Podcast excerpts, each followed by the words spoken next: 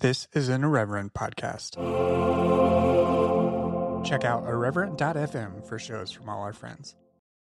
This episode is brought to you by Shopify. Whether you're selling a little or a lot, Shopify helps you do your thing, however you cha-ching. From the launch your online shop stage, all the way to the we just hit a million orders stage. No matter what stage you're in, Shopify's there to help you grow.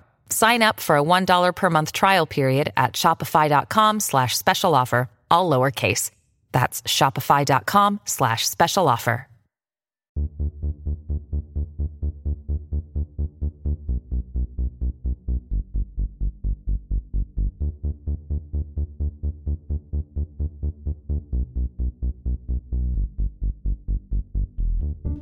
Hello and welcome to Exvangelical. I'm your host, Blake Chastain. This is a lo fi episode this week. Um, this is actually the second part of my interview with Delisa Perry that I released a few weeks ago. Um, Delisa and I spoke a little while ago, and unfortunately, we ran into a number of technical issues, and I really just felt like her story hadn't been fully told. So, thankfully, she was able uh, and willing to come back on the show and talk to me a little bit more about her experiences uh, and in college and in grad school and elsewhere.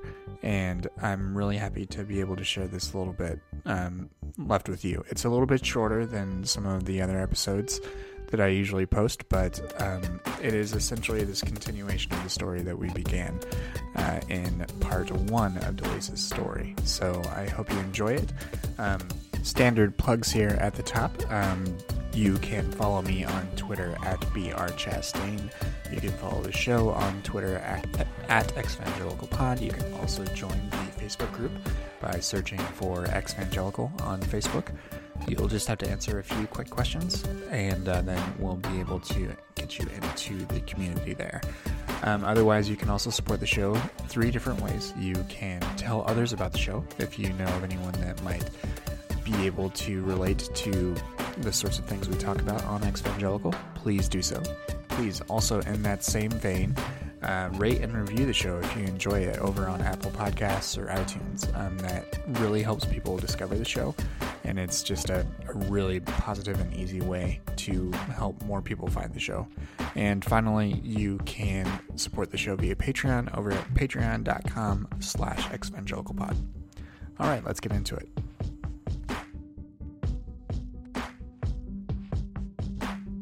Hi, everybody. Welcome back to Exvangelical. I have uh, with me again, um, very graciously, uh, Delisa Perry uh, has come back to talk a little bit more about her story. And uh, when I was editing the show, then it really seemed like uh, I had really just started to really get to her uh, her story, and then also we did have some technical problems, so I felt like I really wanted to have you back, Delisa, and talk to you some more. So thanks for coming back on the show. No problem. Thanks for having me again.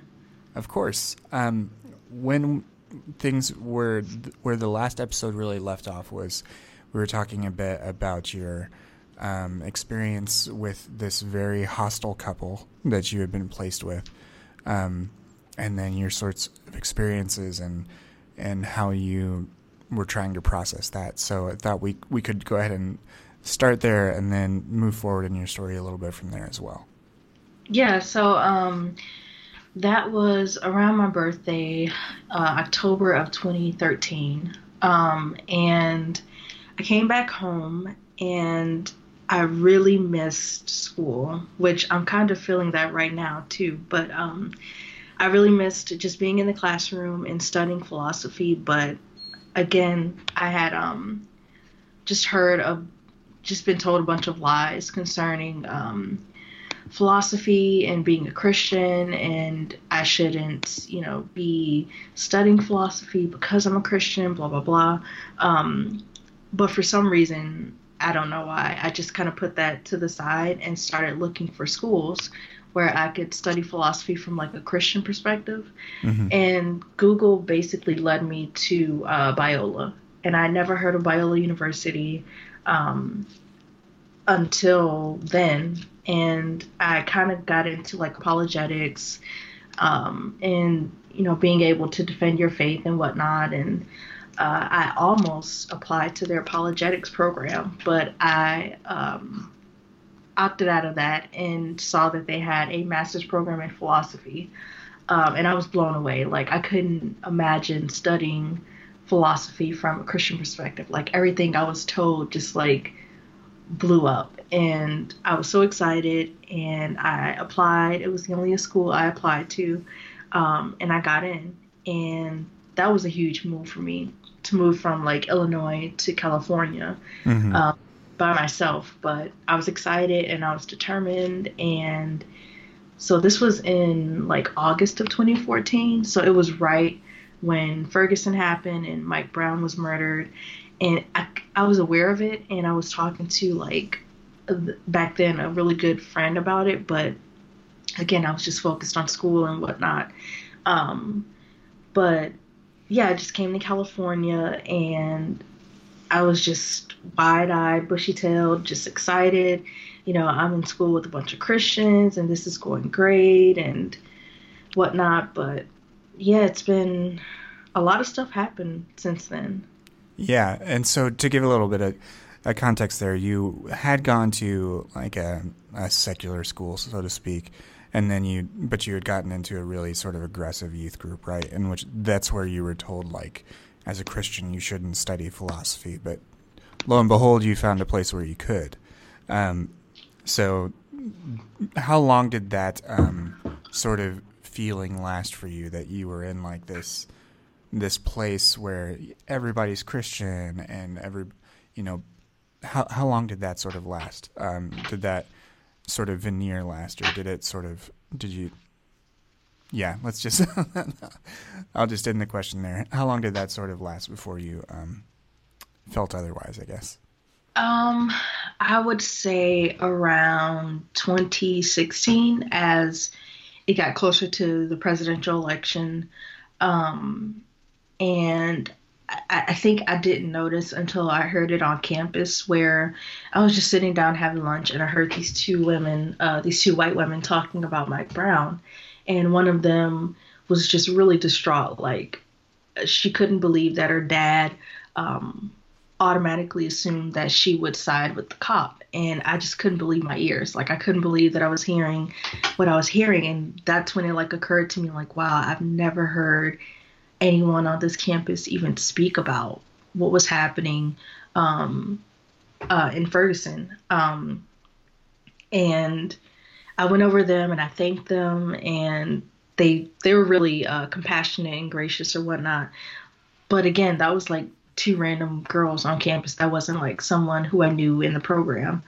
Um, so yeah, it just it, it really started to dawn on me like, wow, we really don't talk about real world events in class um, besides like harping on like gay people or atheists or liberals or whatever um, you know the usual targets. Um, but yeah i would say around 2016 yeah like around 2016 um, and i had gotten to facebook and i started like adding people from my school on there and just being very vocal politically on there and that really shocked them like they i guess they assumed like i was politically conservative and theologically conservative like them because i was at the school that they were at but you know i, I wasn't and i was just voicing my opinion on facebook or whatnot and um yeah i just noticed that they started to treat me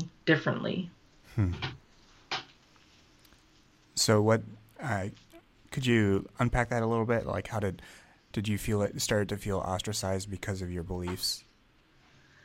yeah, um, because of my beliefs, and I just noticed like I just didn't feel comfortable hanging out with them, considering that like wow, all of this shit is going on out in the world, and like in the specifically in the U.S. Like by that time Ferguson happened, um, Baltimore had happened. Um, all these different like um, state state sanctioned uh, violence against black people had happened and none of them like came to comfort me. No one came to say hey how are you doing with all of this happening? Like it was just it was like being in a totally different world. Um, but thankfully, I had come across a few uh, black women on campus around that time, like around, I don't know, February of 2016.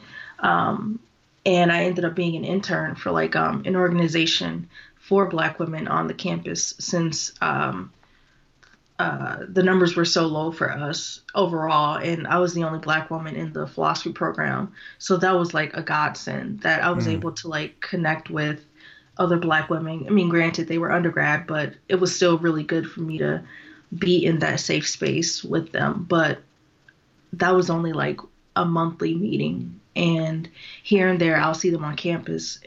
So for the most part, I was spending time around, you know, peers in the graduate program. And that wasn't fun. So you found a bit of a, a, a community that was undergrad oriented, but did was able to give you an outlet to to at least be able to sort of either be yourself or or find people that would understand your perspective in a place where you as you mentioned you were the only black woman in your program. Yes. Okay. Yeah so that was good. So when they advertised for the intern position i immediately hopped on it. Like i wanted to be as involved as i could. But um yeah, it was just it was just a really rough time. The closer it got to November of 2016, and just people's true colors came out and how they really felt about me being there, how I got there, um, and it was it was hard, but I was able to not let it um, distract me from just really seeking out community, and that's when I found um, that was actually the year I found the church that I currently go to, like around July of 2016. Um, and it was an it's an affirming church, so that was also like a bright spot in an otherwise like pretty daunting period of time. Mm-hmm. So, if I could, I'd, li- I'd like to elaborate a little bit more just about how.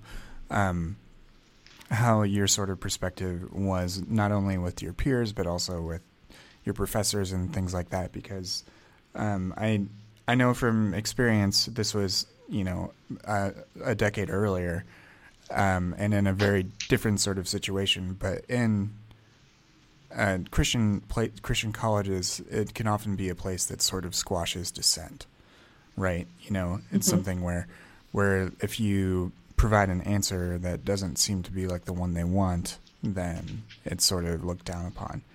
Um, so what was what was you you mentioned a, a few things there as far as um, people started to vocalize to you how they felt about you being there. Um, mm-hmm. Was that your was that both of your both your your student peers as well as your professors? What was I mean that? I, yeah. Yeah, um, it wasn't necessarily the professors; it was the peers, um, my peers. Um, uh, just like them seeing posts that I I would make on Facebook, and they would like try to call me out on it, um, and just like you know, oh well, you're only here because, uh, or you're black, so you can get into any school you want to, or um, like basically the only reason I'm at Biola is because of my race. It had nothing to do with like my academic accomplishments or anything. Um, just really just nasty things like that. Yeah, that's um, awful. I'm sorry.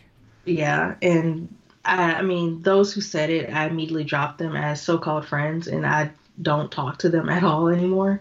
Um, but yeah, I mean, well, in the midst of all this, a few a very few of the guys um, wanted to, I guess, hear my side of, like, basically hear my perspective and why I felt the way that I felt politically. Mm-hmm. Um, and I wouldn't say that we see like eye to eye and we agree on everything, but uh, it was good to at least have a few, like literally three or four guys who were able and willing to have those conversations, even though they may not have agreed. They um they didn't completely shut me out or ignore me like the majority of my peers did.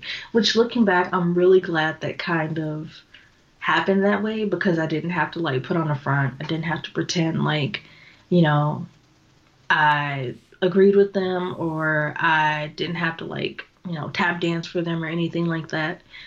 But nevertheless, it was still hard considering like the type of program that I was in and how like community oriented philosophy is. Um, that made it really hard. But yeah. Yeah, that that that all sounds very difficult, and I'm sorry. I know that a lot of times that just even even for anyone that's that's involved in you know philosophical studies, like your opinions and everything can change so often through the course of a program, whether it's a graduate program or what or an undergraduate program or whatever, mm-hmm. and to have all of these other social and racial stressors on top of all of that, that is mm-hmm. just an undue burden, and I'm sorry. Um, what, uh, as far as the, the program itself and the courses that you, you were taking, what did you um, what did you study there as far as uh, and what what what interested you? I mean, this is this is certainly a, a, tumultuous time in the country, and you're processing all of that. How did that um, how did that affect your your studies, and, and what did you what what were you drawn to in your throughout your program? Um, epistemology really caught my attention, which is basically like the study of knowledge and how we come to know things. Um, and for my one of my epistemology courses, I was able to write a paper on um, basically uh, an answer to the challenge of religious pluralism from the perspective of Black women uh, or womanist theology. Um, and at first, the professor was on board, but um, I really tried to contextualize um, just uh, what I was trying to convey in the in my paper as far as like uh, faith for these women that I was looking at. It wasn't like pie in the sky, um, you know, abstract thinking. It was really concrete and it had like um, very real.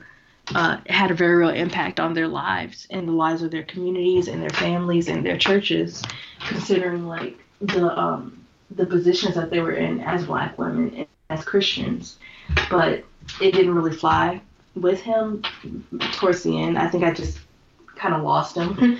um, but I was able to present that paper at a conference um, March of last year, which was really um, it was really good and it was really encouraging to encounter other uh, black women who understood where I was coming from.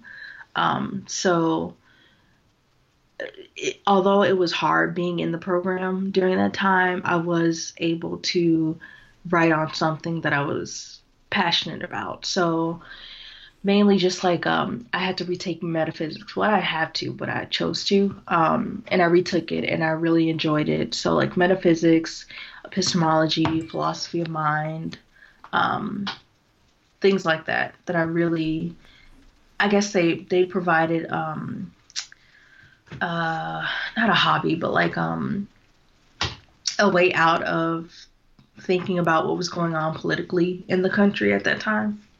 Mm-hmm. So yeah. I mean, granted, I didn't get to like talk to my peers about what was happening because you know they didn't care, but um, I still was able to like use my um, my time in school to like I guess, distract me from what was going on politically. Yeah. So you also mentioned that you, um, during that time as well, during this really, um, this time where there was a lot politically going on, and then you had these other elements that are happening on your campus, that you off campus you found a community that you resonated with. Mm-hmm. Um, so what what was that community like? You mentioned that it was affirming, and and what did that provide you, just personally? Um, I heard things in the church um, when I first started going, and even up until this point, that I never thought I would hear. Um, as far as like um, people like openly doubting things about their faith and their place in the world and um, it was just it was mind blowing um, uh, having God be referred to uh, not just um, with male pronouns but female pronouns as well, um, or they, they them pronouns, and um, just seeing openly queer uh, couples and um, other queer folk in in church was it was it was what I needed, but I didn't know how much I needed it until I got it. And it was just so good and very just life giving. So I really got, and I still am, I really got involved um, in any way that I could um, with helping out with um, whatever was needed of me um, in church or with other people in the community. So it was really, um, it, the timing was just perfect with um, how I came about finding the church, um, what was happening politically, what was happening um, on campus. It was it was a really good uh, space for me to just be and be able to breathe and relax and to be myself. Yeah, that's great. Just for you personally, why do you think it's so important for people to be able to hear those things, like from a pulpit, those sorts of affirmational things? Mm-hmm. Um, what what is it about a place uh, like a, a church in particular that um, that makes that sort of a healing or, or a safe space? Because some some people do they do elect to leave, and I think that's a valid option. Mm-hmm. But I'm I'm curious for you, what made what made that expression um, so so validating for you? Uh, the fact that it, it I noticed that it wasn't uh, just mere opinion, like, oh, I believe God says X, Y, and Z, or I feel this way. It was people using what was and what still is being used as a weapon against marginalized groups as like a tool for liberation. Um, and to have it be done with authority and with grace and with care and compassion. Um, for me, that was that's what's so life giving. The fact that um, it's people who genuinely love God and who genuinely love Jesus, um, but who uh, they, how can I put it? They they know who they are. They don't um, they don't allow. Uh, how to put it. They they know who they are in Christ and they know who they are uh, as far as race, gender, sexuality, um, and they're able to integrate all of that into their faith and into their life in a holistic way, in a way that's not like, well, you know, my faith says this horrible thing, but, you know, nevertheless, I'm still queer or I'm still unapologetically pro-black or um, I'm still a feminist. No, they can like incorporate all of that into their faith without having to like make all these weird reaches or whatever. Yeah, yeah, that that totally makes sense, and I I think that is the the me personally. I, I think that's probably the most valuable use of religion in this day and age when it's some to your very to your very well said point that it's something that is often used to dominate. Mm-hmm. Um, but here in this church, you found it as a, uh, as a way of liberation, which mm-hmm. is absolutely, um, I think the the most empowering thing, and it should it empowers the people that should be empowered. Mm-hmm. Yeah. It also, for me, um, it caused me to see that um, that can be had outside of church as well. Um, like it doesn't have to necessarily be like this is the only way that you can find liberation and freedom, but this is a way that you can find it. Um, and not that like uh, uh, I don't know how to put it, but um, like someone can be agnostic or an atheist or whatever, and they still can have they still they're still a person to be respected and mm-hmm. loved and cared for and validated and you don't need to be like evangelizing to them or anything like that like that's something i've noticed too with the church that i attend like there's not um there's not like a lot of conversation surrounding um, evangelizing or how many people have you led to Christ. Like that was something that really bothered me um, when I first became a Christian. Like, oh my gosh, I haven't led anyone to Christ, or you know, no one said the sinner's prayer. Like I haven't heard that at all at this church. So that's also something yeah. that's really positive. yeah, yeah. I think a lot of people are uh, like allergic to that part of evangelical stuff. Is yeah, just how much you're expected to turn someone into like an acquisition target, like mm-hmm. like you're trying to sell them Jesus. Uh, mm-hmm. You know, that's that's definitely um, very true. That that it does really just make people into souls to save instead of whole people. Mm-hmm. Yeah. So I'm curious. Like you, you mentioned that your um, your study was actually um, one of the things you focused on a lot was this this paper about pluralism and religious pluralism. Excuse me, it's a hard word for me to say, and um, and how it related to um, womanist and and black uh, theologians. So, mm-hmm. um, could you talk a little bit about about that in particular? Because it seems like that seems that the theme the themes that you were um, studying was also something that that you sort of practically experienced too through this church. I'm not sure if I'm artificially making a connection there, and you can certainly tell me if I'm if I am, um, and that's totally fine. yeah. Um, but uh, I, I I am curious what your what your studies were about and how that, uh, um, and how just just how that how that worked and re- relative to pluralism and as you said like treating a person, whether they're agnostic or atheist or or some variation of Christian.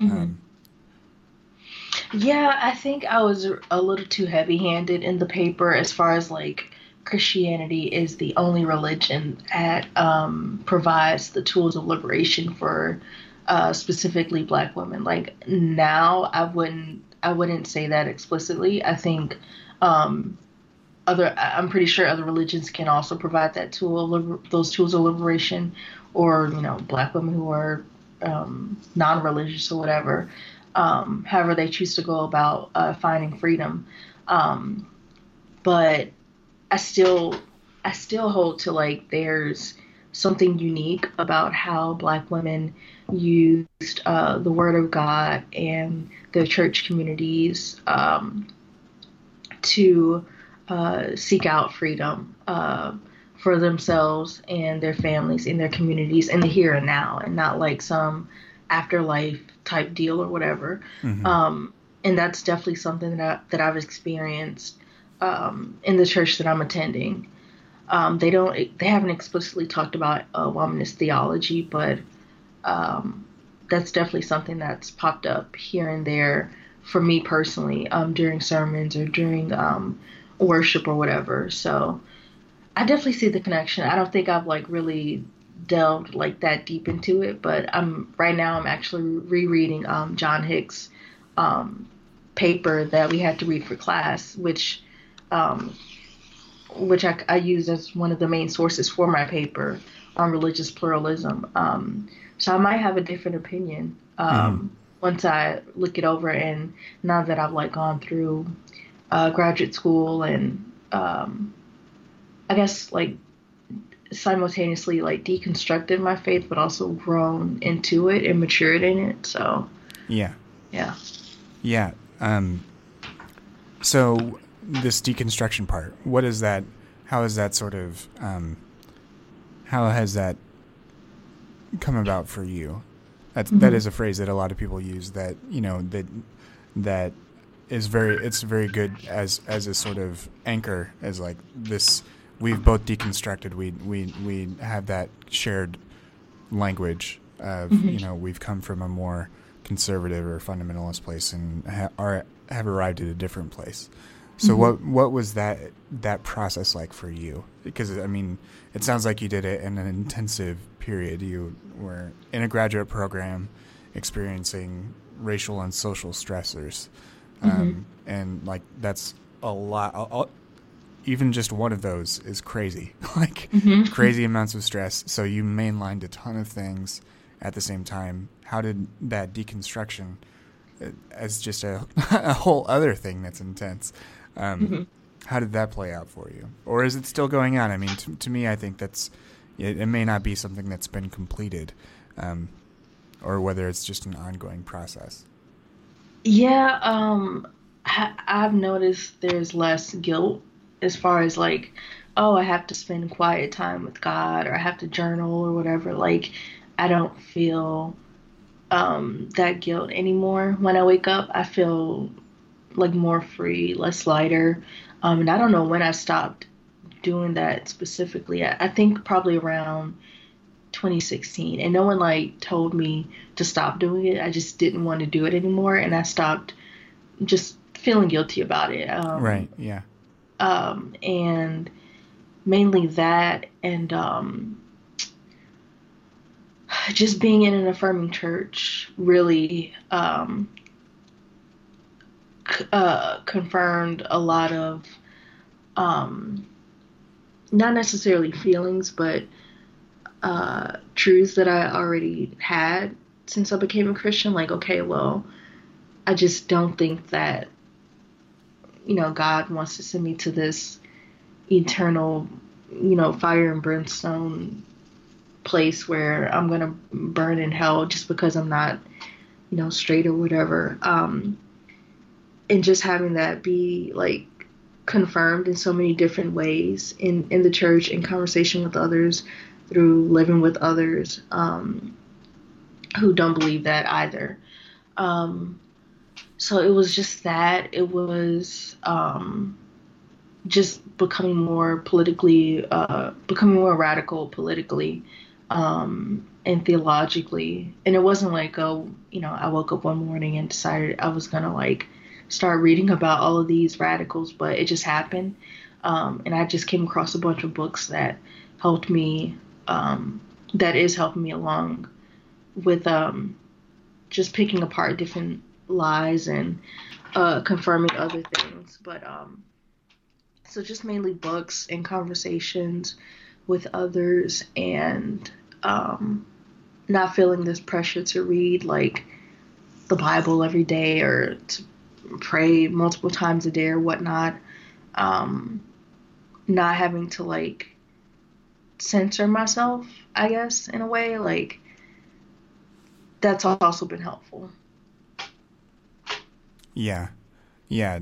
It frees you from that sense of obligation or duty when you don't feel like it. mm-hmm. Yeah. yeah. Yeah. That that's definitely a, a very sort of liberating thing. Like mm-hmm. a forced a forced quiet time or devotional reading is like the worst. mm-hmm.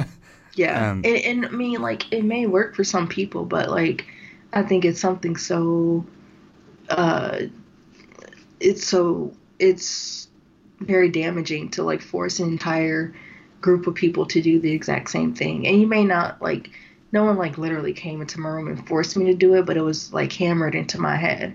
Um, right. Yeah. So I mean, it may work for some people, but for me, it just that's just not how I'm wired. Right. Yeah, I think you make a good point there as far as like even I think one of the things that's that's so interesting about evangelicalism is that like you get all these social cues even if there's not somebody like explicitly saying okay like this is your new christian packet and you have mm-hmm. to like you have to read the bible in a year and you have to like get my utmost for his highest and read it every mm-hmm. like you know. So they actually got that for me for my birthday. Yeah. Yeah. Yeah. And, and you know so uh, but but you know, the, all this stuff is like in the air, and because it's got this weight of like divine providence or something, it feels so consequential. Mm-hmm. Um, and it's not like until you sort of see a different way of the way other people um, very meaningfully live out their faith and their lives live um, are lived in a totally different way mm-hmm. that you see that um, that a lot of that stuff, even if you just absorb it subconsciously, like there's a lot of trappings there, and mm-hmm. it's so um, so crazy to see to be on the other side of that. I think. Mhm. Yeah, it is. It's um, It is, and like even I was, it was funny. I was thinking about music the other day and just how, like when I first became a Christian, I like trashed all the music that I loved because it wasn't like explicitly Christian, and now right. I'm like, damn, I missed out on some really. Now I'm like, with my Apple subscription, I'm like downloading all this music that I used to love, and yeah, I'm just like, damn, I'm. I, there's just so much good art out there, and music, and movies, and right. books, and whatnot, and you know, it's not a sin to en- enjoy that stuff and to, um, you know, to participate in it or whatever. Right. Yeah. Yeah. When you feel the obligation to have the Christian version of everything. Yeah. Mm-hmm. And that that can often be heightened on Christian campuses and things like that too. Mm-hmm. Um, I well, I remember well back in like the church sort of environment, there was a book. Did you ever see the book, The Heart of the Artist? It was sort no. of about being a Christian artist or performer or writer or any creative, you know. And I'm sure it could extend to something like philosophy or theology, and mm-hmm. it, but it just put it sort of put fences up, and it's yeah. like you gotta you you know you you have to stay within within these parameters. Um, if you go outside, then it's dangerous out there. Um, mm-hmm. And then, yeah, I there was another one that I had just thought of, but oh, I there were some books, probably some books by Mark Noll or something like that about Christian scholarship. Because um, you can't, you know, it's the only way to be a scholar and a Christian is to teach at an evangelical school. So, oh. yeah, yeah. So I'm I'm curious. You're you you just finished, you know, um, uh, graduate school recently. Um, mm-hmm. So you mentioned that you you did feel like this, uh, this general pull to uh, to start reading more broadly. Uh, I'm curious what you ended up reading. Um, I and because I'm sure that you could give some some great recommendations to our listeners, to me, to people that may not um, may not know like the the womanist or liberation theologies very well. Um, and I think it's the most relevant time for those voices to be heard by as broad of audiences as possible because it speaks so loudly to the situation we're in and it I mean it's fills that prophetic role that I think is necessary in our mm-hmm. current climate. So um, if you have any recommendations or anything like that, I'm, I'm I would love to be able to pass those along uh, to people just uh, just by you listing a couple, if that's something you'd like to do. Yeah. Um. So. Uh, like two summers ago in 2016 i like i was on the hunt for like books just only by by and about and or about black women um so i would just go to all these used bookstores around you know la or whatever and just look for them and i never got a chance to read them because i was always reading um philosophy uh, textbooks for school or whatnot and so once i graduated i immediately started Elaine Brown's autobiography, um, A Taste of Power. Uh, she was the only um, black woman who was the head of the Black Panther Party for a short while. Um, and then I've been reading um, Why Are All the Black Kids Sitting Together in the Cafeteria um, by Dr. Beverly Tatum. And actually saw her spoke, I think, a week and a half ago in LA, and it was really good. Um, and it's just like uh, she's a psychologist, and it's just conversations about race and um, identity and whatnot. And um, so the so far I've been reading that, but it's been really it's taken me a long time to get through them. Like they're really good, but I think the internet has just really messed up my attention span. So it's like yeah. okay, I need to just maybe I'll just focus on some um, fiction. So now I'm reading. Um, this is the third book by Zadie Smith that I'm reading called N.W. Um, and I also found a Toni Morrison novel, Song of Solomon, for like a dollar at a used bookstore.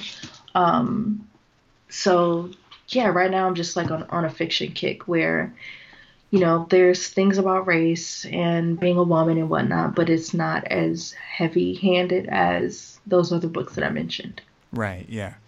Yeah. Fiction is definitely the the go-to when you need it. It's a little lighter reading, especially mm-hmm. when when your regular fare is philosophy and and uh, social commentary. mm-hmm. yeah. yeah. So what is um what is um, post graduation look like for you? Have you have you felt like getting out of some of those more difficult sorts of relationships and things like that, and um, and how just how how are you feeling about about things these days? Um, I'm feeling good. I actually went to Claremont uh, last week, sometime last week, to hang out with um, someone I met on Twitter. Um, and he like showed me around campus or whatnot, and we hung out with some of his friends, and that was really um, encouraging. Uh, and it was a total contrast from like um, attempting to hang out with guys in the philosophy program. Like they weren't they weren't like self righteous about what they knew. Like they were super super intelligent, but they weren't like self righteous. Um, they didn't like gaslight me or anything. I mean, granted they had just met me, but it still felt more um, authentic and like organic the conversations. Um, and they were really encouraging uh, when i told them like what i wanted to eventually like you know write my dissertation off for my phd um, so I've, I've been looking into going back to school probably this fall um, at claremont and just to see how that goes to get my ma probably in probably in religious studies. Um, because they have some professors there that I really want to connect with. Uh, and just finding work, honestly, that's it. Um, and reading, resting, taking care of myself, staying off Twitter. that so. is, taking Twitter breaks is a very good, good. Yes. yeah.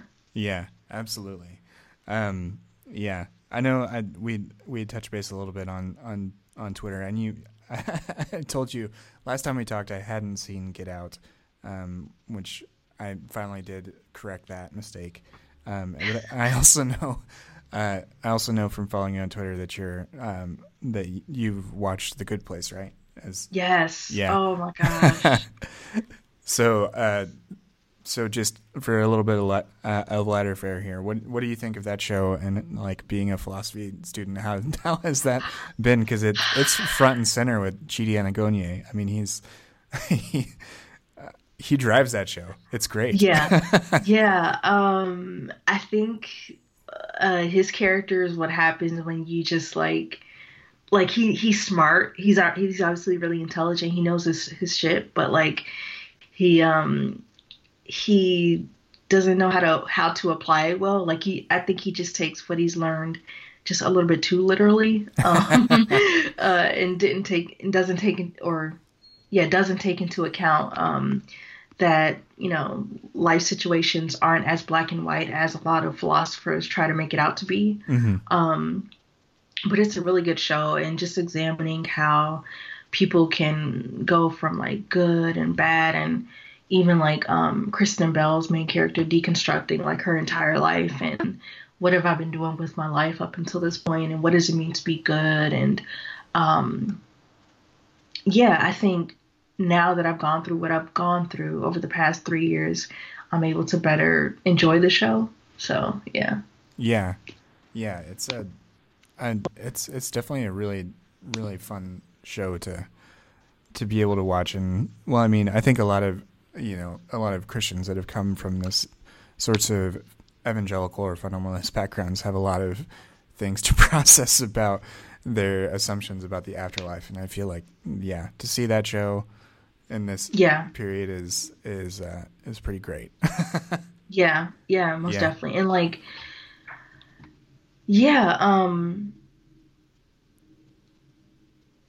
I think it's not again like what um it's not what we expect it to be the the afterlife and i don't i don't think it's it needs to like for me personally it doesn't need to i don't need to dwell on it as much as i was taught how you know taught to dwell on it um and i think that show really brought that out as far as like um everything's not as it seems even right. in the afterlife so yeah. i think that was really really really genius of them to like play with that and to have them like go back and see what they did wrong in their lives and how that affected them in the afterlife or whatnot. So yes, a really good show. I didn't think I would like it, but right. I really loved it. Yeah, yeah. I uh, I I I binged it a lot, and I think that that element you said of like everything's not as it seems.